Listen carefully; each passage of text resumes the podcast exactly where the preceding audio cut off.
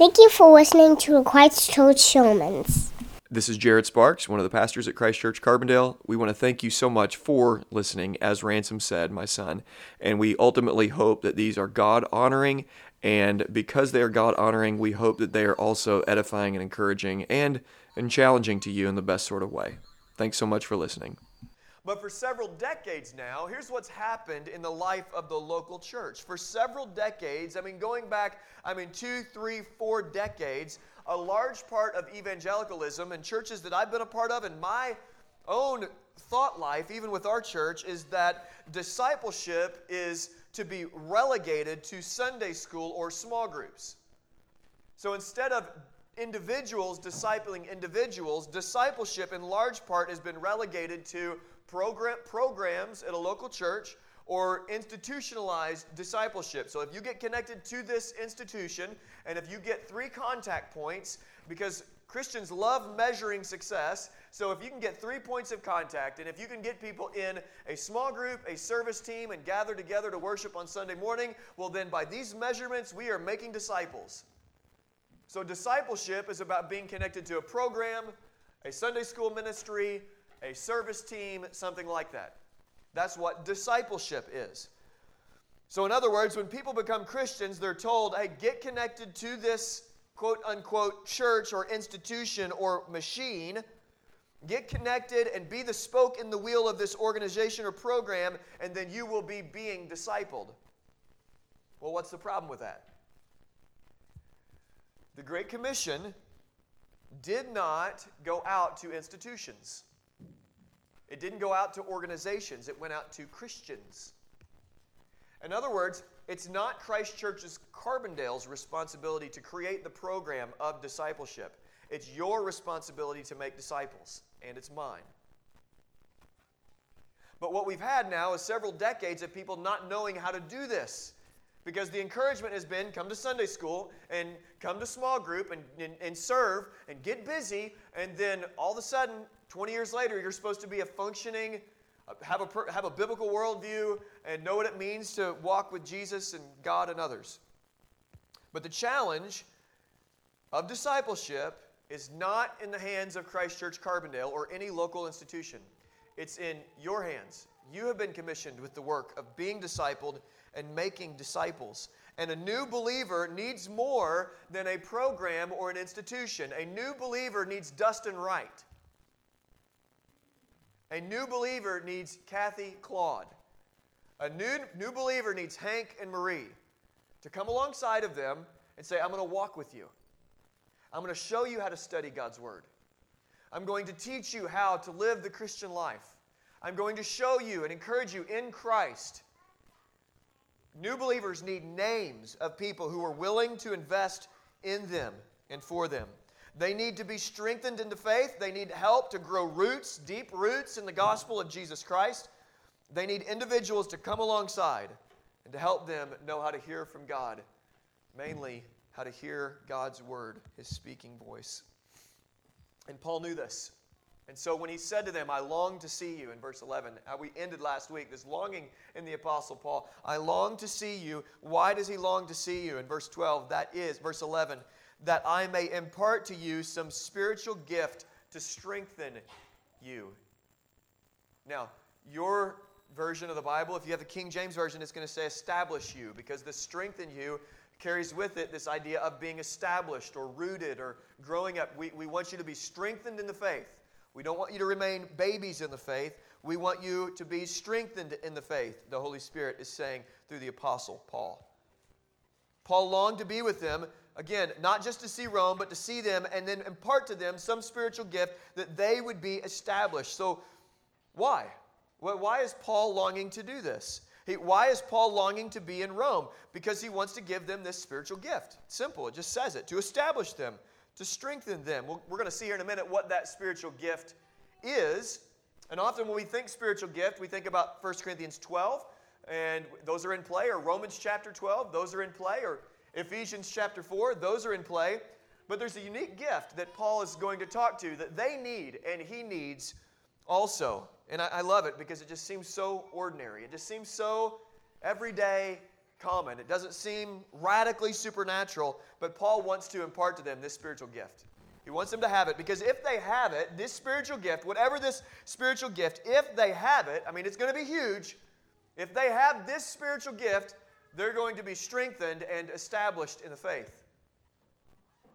I kind of want to know, what is this spiritual gift? Because whatever it is, it's going to help them. It's going to be huge. So here it is. Here's this big spiritual gift that Paul wants to impart to them. And we see it in verse 12. That is. So what is this spiritual gift that he wants to impart to them? He's going to tell us in verse 12. It's not just some random spiritual gift. It's a very specific spiritual gift. And just listen to how massive this is. How earth-shaking and world-changing this is. That is, that we may be mutually encouraged by each other's faith, both yours and mine. Wait, Paul. What are you talking about here? What's going to establish them? Why do you long to want to be there? What's this spiritual gift? I mean, it's going to, you would think, drop like a bomb. What is this spiritual gift that you want to impart to them so that they would be established or strengthened in the faith? Mutual encouragement. What? Don't you think that he would list out the gifts in 1 Corinthians chapter 12 because, and then just give them to the church in Rome? Church in Rome, you need to know about this. If you're going to be established in the faith, you need to know the list. He just says, I want to impart to you mutual encouragement in the faith. I want your faith and mine to be strengthened by mutual encouragement. Here it is, the big idea, the big gift, the big bomb. I want to encourage you, and I want you to encourage me in the faith. Encouragement. Now notice, Paul doesn't only say, I want to impart to you something you need so that you will be established, but Paul lets them in on a little something. Essentially, he says, what I'm going to be bringing to you, you're going to be bringing to me. It's just there in plain language, that we may be mutually encouraged by each other's faith, both yours and mine. So this bomb that Paul drops is just simple encouragement. George, I want to be an encouragement to you in the faith. And George, I want you to be an encouragement to me in the faith. And apparently, this is the big spiritual gift that Paul wants to impart to the church in Rome so that they would be established. Now, he gives them this huge letter, but the main thing that he wants to do when he gets there is just bring this encouragement. So why is this so helpful? Why is encouragement in the faith so important? And what's the difference between worldly or natural encouragement and spiritual encouragement, or being encouraged in the faith? Because faith is tagged on to encouragement, encouraged by each other's faith. So it's not just, I want to encourage you and I want you to encourage me. It's something specific. It's some sort of specific encouragement that Paul wants to bring and that Paul wants to receive. And I think we get into a really important thing about the uniqueness of Christian encouragement. Let me explain. Christian encouragement is radically different than non-Christian encouragement. Radically different.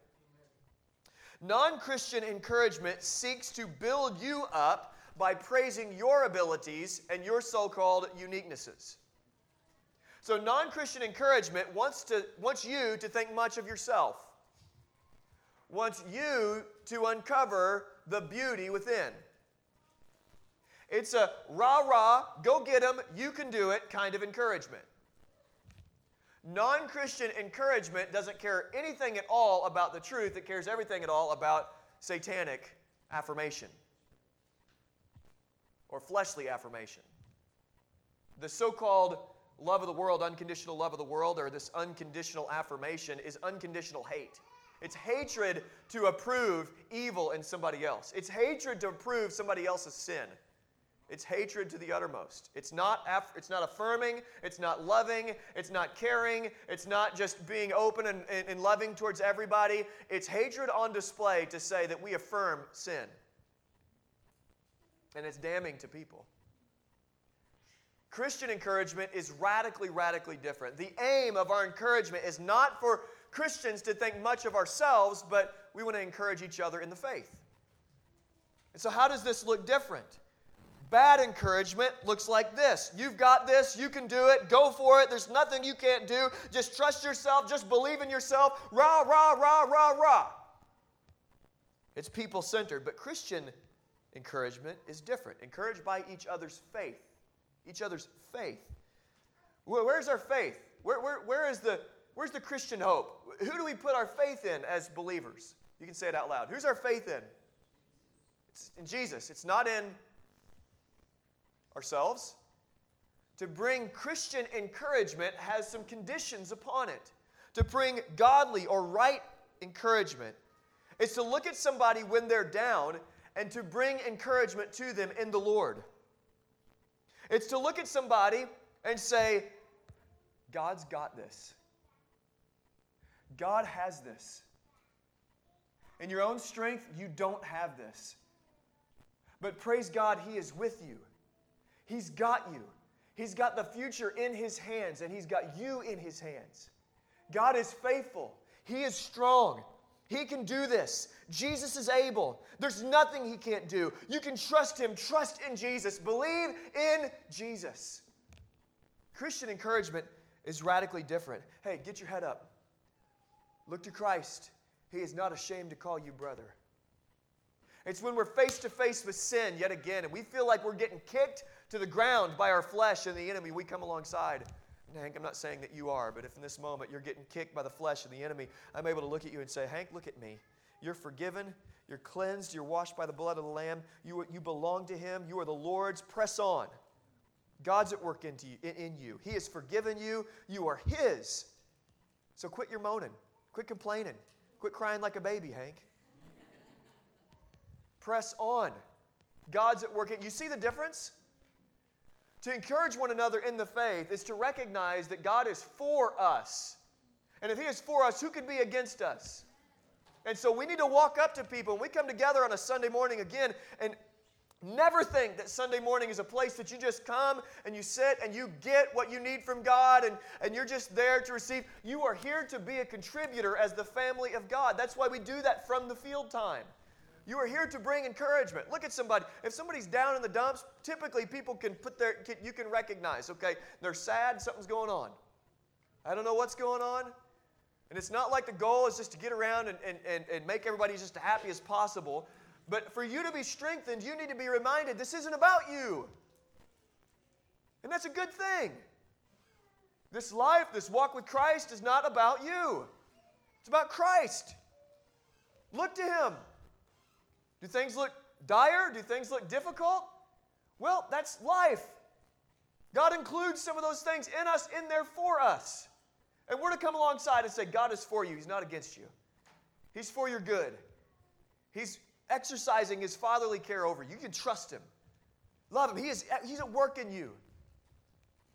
That's Christian encouragement. And Paul says this is a key to being established and rooted in the faith. We need people to come alongside of us and be Christ-like cheerleaders. Not our cheerleaders to say, you go get him, tiger, but to say Christ is in you and Christ is with you and Christ is for you. There's nothing that He can't do. So press on. Sleep well at night. Sleep well at night. He is in control. Do you see the difference? You see the difference? It's massive. It's otherworldly. We come alongside and encourage one another. We need to be regularly reminded and encouraged that God has saved us, that we are His, that we belong to Him. The church, in a lot of ways, is a big assurance factory, Mark Dever said one time, that we come together and we just assure one another in Christ. You belong to the Lord, brother. You're the Lord, sister. Like your family. God is not angry with you. There's no condemnation for those who are in Christ Jesus. And the spiritual gift of encouragement, I'm asking God to give to us in mighty ways. That you come on a Sunday morning and you can be either doubting your salvation or doubting that God is at work in your life or feeling like your prayers are hitting the ceiling and you've been praying about this one thing over and over and over. And somebody comes up to you and says, hey, you know what? I've been enjoying it. I've been praying for you all week. And I just want you to know that God's at work in you and He's faithful. And you know what? You're going to be okay. And in that moment, you're just like, my goodness, I just needed to be encouraged. And what happens when we're encouraged that way? Well, we're strengthened. We're reminded of the truth. And Paul says, here's the great big spiritual gift that I want to impart to you. And oh, by the way, I'm going to reap some of the benefit myself.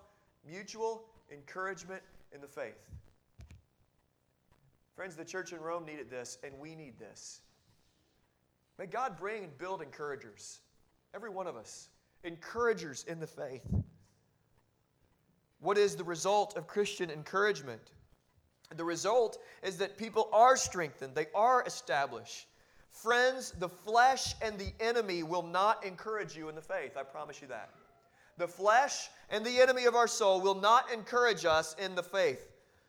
They will encourage you. The flesh and the enemy will actually encourage you in yourself. And at times it will sound like Christ-like encouragement. The flesh and the enemy and really bad friends will come along and they will encourage you in yourself.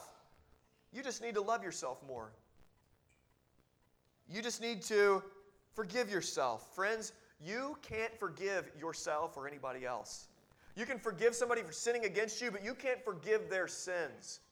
Only God can do that. And again, in this self-help environment, self-help culture that we live in, you don't need God to do anything anymore because the self can do everything that God used to be required to do. You don't even have to take care of yourself anymore. You don't even need God to take care of you anymore. You can take care of yourself. And there is a good sort of self-care, by the way. If you're not taking care of your body, you should be. That's what we are called. We're stewards of a body here, the temple of the Holy Ghost. But you need God to take care of you. And we need God to forgive us.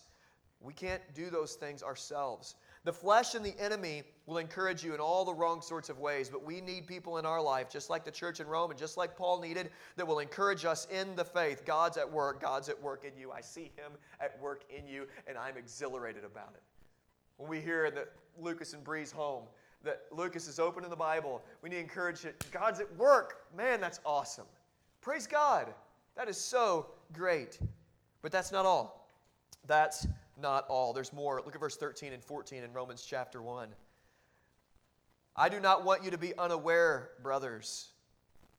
So that's an indication we're talking to believers right now. Again.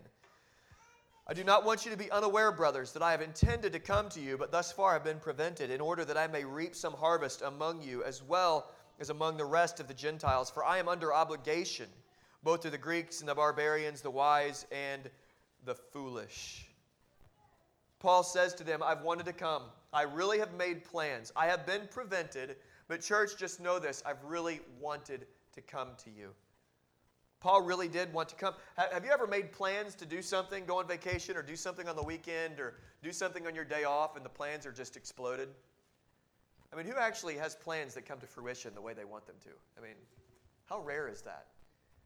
Even the Uber planners who have every thing in a box and this. It so often goes in a different way than we want it to go. We really cannot control tomorrow or the next day. As much as we may want to be planners and control freaks, there are things that happen that we just cannot control. And Paul experienced the same sort of frustrations that you and I do. Isn't it interesting? Sometimes we think about the Bible. Sometimes we think about that we misunderstand the characters of the Bible and think that God just always split the sea for them.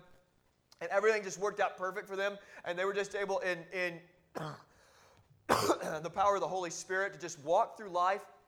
And thankfully, over the last several years, I mean, there's been a shattering of that, of realizations that to be a follower of Christ is to be persecuted, is to welcome the same sorts of difficulties into our life that anybody faces. But the Apostle Paul here is just like us in so many ways in the sense that he made plans and those plans just got exploded. He wanted to come and things didn't work out the way they worked out. Well, what do you do when things don't work out the way you want them to work out? Well, you just keep pressing on. That's what the Apostle Paul did. And here's what I can promise you this week. There are going to be things this week that don't go the way you want them to go. So what are we going to do about it when that happens? When we face discouragement or when our plans fall through yet again? Well, you have an opportunity in front of you. We can either whine and complain, cry about it. The glass is always half empty. Always half empty. I knew this would happen. And you can be Debbie Downer. Sorry if there's a Debbie in here. Debbie Downer and stomp and complain, or you know what a better option is? You can just press on. Just press on. Move forward. Keep making plans. Keep praying. Press on. This is the life of the Apostle Paul. Press on. Just move forward. That's what he did. He wanted to come, and he wanted to reap a harvest among this church. And this harvest he wanted to reap because he was held up from coming. He didn't get to reap yet. He longed to get to Rome and preach this gospel and see the work of God happen and spread throughout the city. But he was held up. He didn't get to. But the desire of Paul was to get there, and he wanted to reap a harvest among the Gentiles, because if you remember right, Rome is like this melting pot. It's this great melting pot of colliding cultures from all over the world. People long to get to Rome and move to Rome. Think New York City. And I'm sure, as sure there are friends in New York City, there were definitely friends in the city of Rome who lived across each other in the same apartment building and had friends and hung out and played together and ran through the city streets together and drank at coffee shops together. Friends. Just like in a modern city. And it was a melting pot culturally, people from all over the world. And Paul wanted to get there and reap a harvest among the Greeks and the barbarians and the wise and the foolish. And they're all in Rome. And I think that Paul wanted a gospel harvest. He didn't want just to come in and befriend them. He wanted to come in with the Greeks and the barbarians, the wise and the foolish. And this representation is representable of the entire world, or everybody that's in Rome. And Paul wanted to come in and reap a gospel harvest. He didn't just want to make buddies. He wanted to see God's work spread throughout the city of Rome. And Paul actually says that he wanted to do this because he was a man under obligation. He was obligated. Gospel obligation. Paul was under a holy obligation to the Greeks and the barbarians and the wise and the foolish. He believed that he was obligated by God to tell anybody and everybody in Rome or anywhere he could find people the good news of Jesus. And here's what I want to suggest to you today. Although Paul was under a unique obligation from the Lord, under a unique obligation from the Lord to spread the gospel in ways that we are not specifically called to spread the gospel. He was called as an apostle. We are not called as an apostle. However, we are also, like Paul, under obligation. This is what I don't mean this. I don't mean that we are living our life to pay God back for something. I don't mean that because Jesus purchased us and we are His, that we are now trying to pay Him back. We can never pay God back for anything. We're not earning. We're not living to score brownie points. We're not earning to say, okay, God, you gave me this much. Now I'm going to live the rest of my life trying to give you everything. And maybe if I give you everything, you'll be really happy with me. That's not how this thing works. But this is a unique obligation that I believe we are all under. When you are purchased by the Lord through the blood of Christ, you do not belong to yourself any longer. You lose your rights in the way we think we have rights. You are now obligated to follow the marching orders of your king. A few weeks ago, we talked about there's a slavery that looks like freedom and a freedom that looks like slavery. Paul opens the letter calling himself a slave, a bondservant of Christ.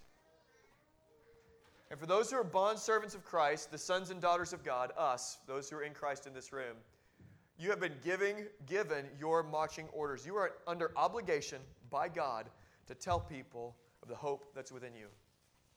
Obligation by God to bring the gospel of Jesus wherever you go. You may not be a natural-born evangelist. You may not feel comfortable going to the street corner and saying, let me tell you about Jesus. Or making a cold call or knocking on a door and saying, sir, do you have 3 minutes to talk to me about Jesus? You may not feel comfortable with that. But you are, like Paul, under obligation to those Greeks and barbarians, wise and foolish. Your neighbors, your family members that do not know Jesus, your children that do not yet know Jesus. You are under obligation from God to live in such a way and talk in such a way that they hear and see the work of Christ. We don't get to opt out of that. We don't get to say, well, some people are under obligation to share the gospel, or some people are under obligation to the Lord. Everybody who is in Christ, every single person, man, woman, and child, has been given marching orders from the Lord Jesus Christ himself, and we do not get to opt out. You are under holy obligation to tell people the good news, that we may, by the grace of God, reap some harvest among those to whom we've been called. Nobody gets to not be a missionary. Charles Spurgeon says we're either missionaries or imposters. Missionaries are not only those who go across sea and bring the gospel to the place that Christ has been named. Missionaries are names for every single disciple of Jesus. We are under obligation to them. And I just have to ask, there are some people in here who've never told the good news to anybody. Maybe that's terrifying. And I'm not asking you to stand on the street corner. But I am asking you, by the grace of God, to see your obligation to your unsaved family members. To get past the fear of the awkward conversation at Thanksgiving. To get past the fear of the weird conversation at Christmas or that birthday party. And to tell them what Christ has done in your life and what Christ has done for sinners. And you don't have to be heavy-handed. You don't have to be the Bible thumper, but my goodness, it's better to be thumped with the Bible if they meet Jesus than to be never thumped at all. Give them Jesus. We are under this obligation to the world. We've all received grace upon grace. There is no Christian who has not received grace upon grace. We are all debtors. We owe God our very lives. We have received this truth, and it is our joy to tell other people about it. We must share it. Now that we know the truth, we can't keep it to ourselves. It's just too good. Those things that bring me joy, I have to celebrate. That's why if you love the St. Louis Cardinals, you're really awkward around Leto right now because he's wearing a Cubs hat. Or if you're a Cubs fan, you're really, see that? They just swept the Cardinals last week in a series, or 2 weeks ago. That Cardinals fan right there. That Cardinals fan, okay, brother, right? Right? Cardinal fan. When you enjoy something, you want to share it. And the weird thing is, there are so many Christians who never share Jesus, and I just have to ask the question, do you enjoy him? Do you enjoy the good news of Jesus? Because those things we enjoy, we tell people about on the internet. And we tell our friends and neighbors, even if it's awkward. We bring it up. We find ways to bring it up in conversations, those things we enjoy. Do we enjoy Jesus? If we do, this is not meant to be a guilt trip about enjoyment of Christ here. Because there's grace for those who are in Christ who don't enjoy him. Think about that. We tell things that we're excited about. If we have in our possession the cure for cancer, what would you do? You'd get the megaphone out. You'd scream it from the hilltops. You would call hospitals around. You'd go to St. Francis or the medical centers up in Minnesota. And you would tell them all about this cure. You couldn't sit on it. And I think the analogy holds true. When's the last time you personally have told somebody about Jesus? Friends, we're under obligation to do so. Paul goes on, it's not just the non-believers that need to hear about Jesus. This is what is so fascinating about the book of Romans. And what's so good for us, because I want to tell you, friends, that you never outgrow Jesus. You just grow more and more into him. You never outgrow him. You never get bored with him. He never gets tiring to hear about. You can never know all that there is to know about Jesus. You just can't. Paul says something really unique, because in chapter 15, Paul says, I'm eager to preach the gospel where Christ has not been named. But that's not what he says here. Keep in mind, every letter that Paul wrote to every single church was a letter to believers, and they're chock full of the gospel of Jesus. Paul wants to preach not just to the Greeks and the barbarians and the wise and the foolish in Rome. He turns his attention to the brothers and sisters who are in Rome. And look what he says to the brothers and sisters in Rome in verse 15. He's eager to do something for them. In verse 15, he says, So I am eager to preach the gospel to you also who are in Rome. Now, a basic linguistics person or whatever could understand clearly that he's been talking about Greeks, barbarians, wise and foolish. And now he changes it and he says, I'm eager to preach the gospel to you. And that's in verse 13, identified as the brothers. The you in letters is not to the cities, unsaved people in the cities. The you in Paul's letters is to believers. You, he's writing to the church. And what he tells the church in Rome, not only do I want you to be established, not only do I want to bring encouragement, I want to preach the gospel to you, Christians who are in Rome. One of the greatest joys of my life is preaching the gospel to Christians. And that sounded so weird to me when I was younger in the faith. When I was younger, I thought that the gospel was only for non-Christians. I thought it was only for evangelism. And I think that idea is still prevalent today, that the good news of Jesus Christ is for non-believers, and when they enter the Christian life, they become Christians, they kind of move on. And they start getting into deeper things or deeper studies, but the gospel of Jesus is kind of left, and now we kind of go on, and we get our Greek lexicons and our concordances out, and we do our word studies, and we learn Christian theology and all this kind of stuff, and we learn our eschatology, and we get it all figured out, all the ologies. But the gospel of Jesus, and I think one of the calls of my life that God is calling me to, just like any minister of the gospel, is to simply preach the gospel to Christians. Tim Keller famously said, the gospel is not the ABC of the Christian faith. The gospel of Jesus is the A to the Z of the Christian faith. I used to think the gospel was the shallow end of the pool and not the deepest part of the ocean. I didn't know the gospel of Jesus was for Christians. Really didn't. It sounded strange to my ears. Why would you preach the gospel to Christians? They're already saved. I can't tell you how many times I've said that before or thought it. But Paul preached the gospel to Christians all over the place. In every single letter, he gave them the gospel. All Paul's letters, every one of them, are to believers. And in every single letter, he gives them the gospel of Jesus, except for Philemon. Philemon, a letter to a friend, does not contain the gospel of Jesus. There's no life, death, and resurrection in Philemon.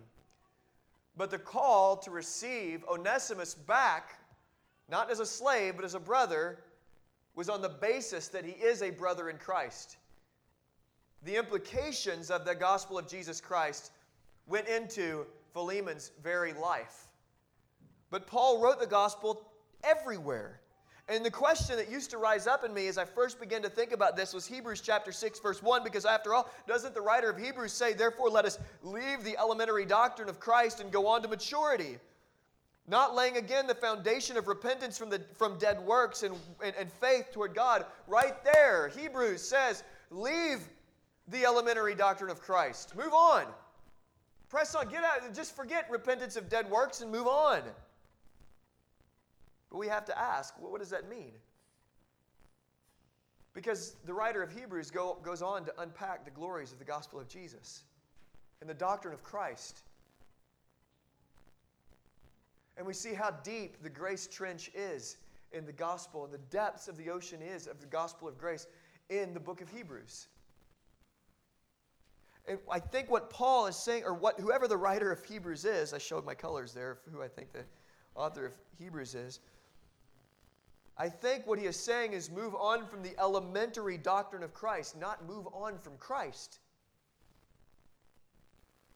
Not move on from Christ. Let's get on from the elementary and get into the junior high doctrine of Christ, and then to the high school doctrine of Christ, and then to the college doctrine of Christ, and then to the master's level doctrine of Christ, and then to the doctoral studies doctrine of Christ. And when you're there, you'll have barely scratched the surface. You'll have barely scratched the surface. Because Colossians chapter 2 tells us that in Christ are hidden all treasures of wisdom and knowledge. You cannot ever get bored with the Jesus in whom has all treasures of wisdom and knowledge. Amen. Friends, there's always more to discover about the gospel of Jesus. Leave the elementary stuff and move on to the junior high stuff and the high school stuff. Move on, press into him. The elementary doctrine of Christ, I think, is you must be born again. Get saved, brothers. And the whole point is if we never get past the get saved and show how the gospel of Jesus impacts us, if we never understand the unique way in which the gospel is to be preached for believers, we will stay as babes in Christ the rest of our life. Move on from repentance and dead works. You're a Christian now. You're a Christian. You're saved. So now, let's get into the depths and the treasures and the knowledge of Jesus Christ. Like, don't just stay saved. Like, it's not a win for believers to get salvation in their back pocket. There's no such thing in the Bible. Eternal security is not, I'm saved, now I'm good the rest of my life. Anybody who says they're saved and doesn't press on the rest of their life and doesn't finish in the faith was not a believer. You cannot claim to know Jesus and not press in by the grace of God. And if there's no interest in you, or anybody else who claims the name of Christ to move on and to press in and to know Him more, the last thing the Apostle Peter said is, in all of his writings in the New Testament, is grow in the grace and the knowledge of the Lord Jesus Christ. Friends, that's doctoral studies in Christ. Press on. Paul is eager to preach the gospel to the believers in Rome, not that they would be born again, but that they could grow in their faith. Let me give you an example in just 4 New Testament epistles of how this works. Because again, the gospel of Jesus is just ever. He says, I'm eager to preach the gospel to you who are in Rome. Why does the gospel need to be preached to believers? Because apparently in the cities of Galatia, they were dealing with some other thing they were dealing with in the church before. They were dealing with this thing called racism. Have you ever heard of this thing called racism? Unfortunately, in the history of the world and up into today, there are people who believe that they are superior because of the color of their skin, whether that's white, black, red and yellow, black and white, they are precious in His sight. Wherever on the spectrum, there are people culturally, because people are sinners, who believe that they are superior to other cultures and other races. And when people became Christians, when Peter was preaching the gospel, there was a time when some people from Rome came up to where he was. People in Jerusalem came up to where he was, and Peter had already been eating with Gentiles and hanging out with them because the dividing walls of hostility have been shattered for those who are in Christ Jesus. Racism doesn't exist, shouldn't, where the cross is preached. And for those who believe in the gospel of Jesus, they know that Jesus purchased people from every tribe, tongue, and nation and language. When we talk about the Christ, we find brothers and sisters in Christ. Doesn't matter their skin tone, their culture, their nation, wherever. But apparently Peter, when those Judaizers from Jerusalem came, he began to draw back and he began to look at those Gentiles, even though they were brothers and sisters in Christ, and he began to separate himself and he wouldn't eat with them anymore. And it's interesting what the Apostle Paul does because he addresses the situation to his face. He won't stand for this. Peter, this is unacceptable. And I want you to see how the gospel impacts racism. Chapter 2, verse 11, but when Peter came to Antioch, I opposed him to his face because he stood condemned. For before certain men came from James, he was eating with the Gentiles. But when they came, so from James in Jerusalem, when they came, he drew back and separated himself, fearing the circumcision party. The rest of the Jews acted hypocritically along with him. They see Peter, well, Peter's separating, so I'm going to separate from the Gentiles again. Why don't we build up this dividing wall of hostility again, even though Jesus tore it down? So we're going to get with our people, and you get with your people. Verse 13. The rest of the Jews acted hypocritically along with him, so even Barnabas was led astray. Even Barnabas was led astray by their hypocrisy. But when I saw their conduct was not in step with the truth of the gospel, when I saw their conduct was not in step with the truth of the gospel, I said to Peter before them all, if you, though a Jew, live like a Gentile and not like a Jew, how can you force Gentiles to live like Jews? And I can imagine Paul's tone being something like that. But here's what he said. If you know the truth of the gospel, Peter, you can't live like this. Peter needed to be reminded of the truth of the gospel so the dividing wall of his hostility would be broken down again. He was not living in step with the truth of the gospel of Jesus. And where racism exists, unfortunately, there still is racism in our world. And if it ever exists in the church, we need to do the exact same thing and say, your actions are not in step with the truth of the gospel. Because if you know the truth of the gospel, you're staring into the eyes of a brother or a sister. The gospel of Jesus impacts racism. In Ephesians chapter 4, the gospel and the forgiveness of others, right kinds of forgiveness. We can't forgive other people's sins the way God can, but when people sin against us, it can be quite hard. Anybody in here ever been sinned against? I know I have, and I know you have. Well, in Ephesians chapter 4, verse 32, here's what the Apostle Paul tells the church in Ephesus. Be kind to one another, tenderhearted, forgiving one another as God in Christ forgave you. Here's why Christians need to hear the gospel. Because there are Christians who deal with unforgiveness. And they hold bitterness. And they need to be reminded, did you deserve God's forgiveness? As we preach the gospel to them and move on from the elementary doctrine of Christ, and we say to them, do you earn God's forgiveness? Was that person's sin against you more vile than your sin against God? Are you more holy than God? Who are you to withhold something that God has given so freely to you? This is everyday life. Why we need to hear the gospel of Jesus is we need to be reminded the mountain and the Mount Everest that we have been forgiven of, so when that molehill offense comes to our way, we can say, how can I withhold forgiveness? I've been forgiven of so much, and I am not more holy than God. But so often, we show the reality of the depths of our sin, even as Spirit-filled believers, where we actually get more offended at people's sin against us than we are offended at our sin against God. Their sin against us is vile in our eyes, but we don't blink an eye at our sin against God. We don't stand in awe that we are forgiven. The gospel and the forgiveness of others in Ephesians. The gospel and humility in Philippians chapter 2. When we see the humility of Christ, we know it, and it makes us humble. When we see that Jesus obeyed even to the point of death on a cross, it humiliates, it humbles us. It brings humility. It destroys pride. We see the glory of Jesus and what He's done for us, and humility wells up inside of us. Or in Colossians chapter 2, holding fast to Christ helps us stop the indulgences in the flesh. In the church in Corinth, here's what people are saying. If you want to stop the indulgences of the flesh, you just need to hear the law. And you need to get all these parameters around your life, and you just need to try harder and do better, and you need to know just don't drink the stuff and don't touch the stuff. Just don't even look at it. And Paul says, that has an appearances of stopping the indulgences of the flesh, but it has no power to stop the indulgences of the flesh. Holding fast to Christ has power to destroy the indulgences of the flesh. And so as we preach the gospel to Jesus, by the grace of God, we're holding fast to Christ, and the indulgences of the flesh are being destroyed. Oh yes, we need the gospel.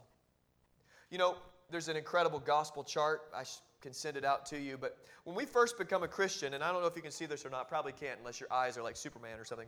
But when we first become a Christian at conversion, we have a general awareness when we're a Christian of God's holiness and our sin. That's why we cry out, forgive my sins, God. We have a general awareness when we're converted of the chasm between us and God. A general awareness. But as we walk with Jesus, here's what ends up happening.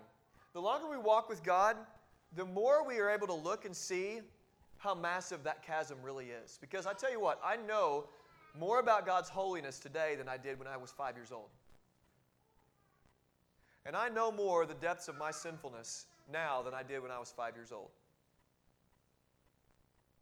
And when you begin to think look at what it took for God to save you, when you begin to think about it and you grow in your awareness of how holy God actually is, and when you actually see how much and what you actually deserved, you're appreciative when you become a Christian of the cross. But the longer you walk with Jesus, the longer you know how holy God is and what you actually deserved, how sinful you were, your appreciation for the cross gets greater and greater and greater and greater all the days of your life.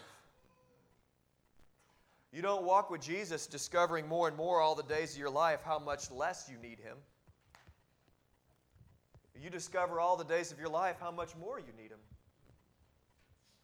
And how present He really is. There is more of Jesus than your need. And so I'm looking forward to preaching the gospel to you. My prayer is that you would hold me accountable to this. If I'm not preaching the gospel to you every week, or whoever stands on the stage, and I'm not just talking about the elementary doctrine of Christ. I want to preach that. But if I'm not preaching the gospel to you in such a way that helps you release your unforgiveness of other people, or it helps you grow in humility, and if you ever get the impression that I think that we should leave kind of Christ behind and get on to the more important stuff, don't listen to me. My goal every week in my high and holy calling and privilege is to give you Jesus every single week. Will you come to Him again, believers? What a joy it is to preach the gospel, not just to you who are in Rome, but for you who are in Carbondale. Let's pray. Lord Jesus, I thank you for your grace and your mercy. Help us to sing of the glories of Jesus. As these songs and the words come out of our mouth, I pray that joy would flood our hearts. Pray we would know the words that we are singing. And Lord, I pray with that holiness chart that we would understand how holy you really are and how, what we actually deserved from you. And we would just look at the cross, even as we just, that cross that's up there on that wall, and just think, oh my goodness. I deserved hell. And God gave me grace. That while I was yet a sinner, Christ died for me. Jesus, you're worthy. God, you're amazing. So Holy Spirit, just work. If there's anybody here who hasn't heard or responded to that elementary doctrine of Christ, repentance from dead work and faith in Christ, then I pray this morning you would grant faith and they would repent of their sins and they would trust in Jesus. And then for us all, as we sing the good news of Jesus, just flood our hearts with joy. In Jesus, in your name we pray.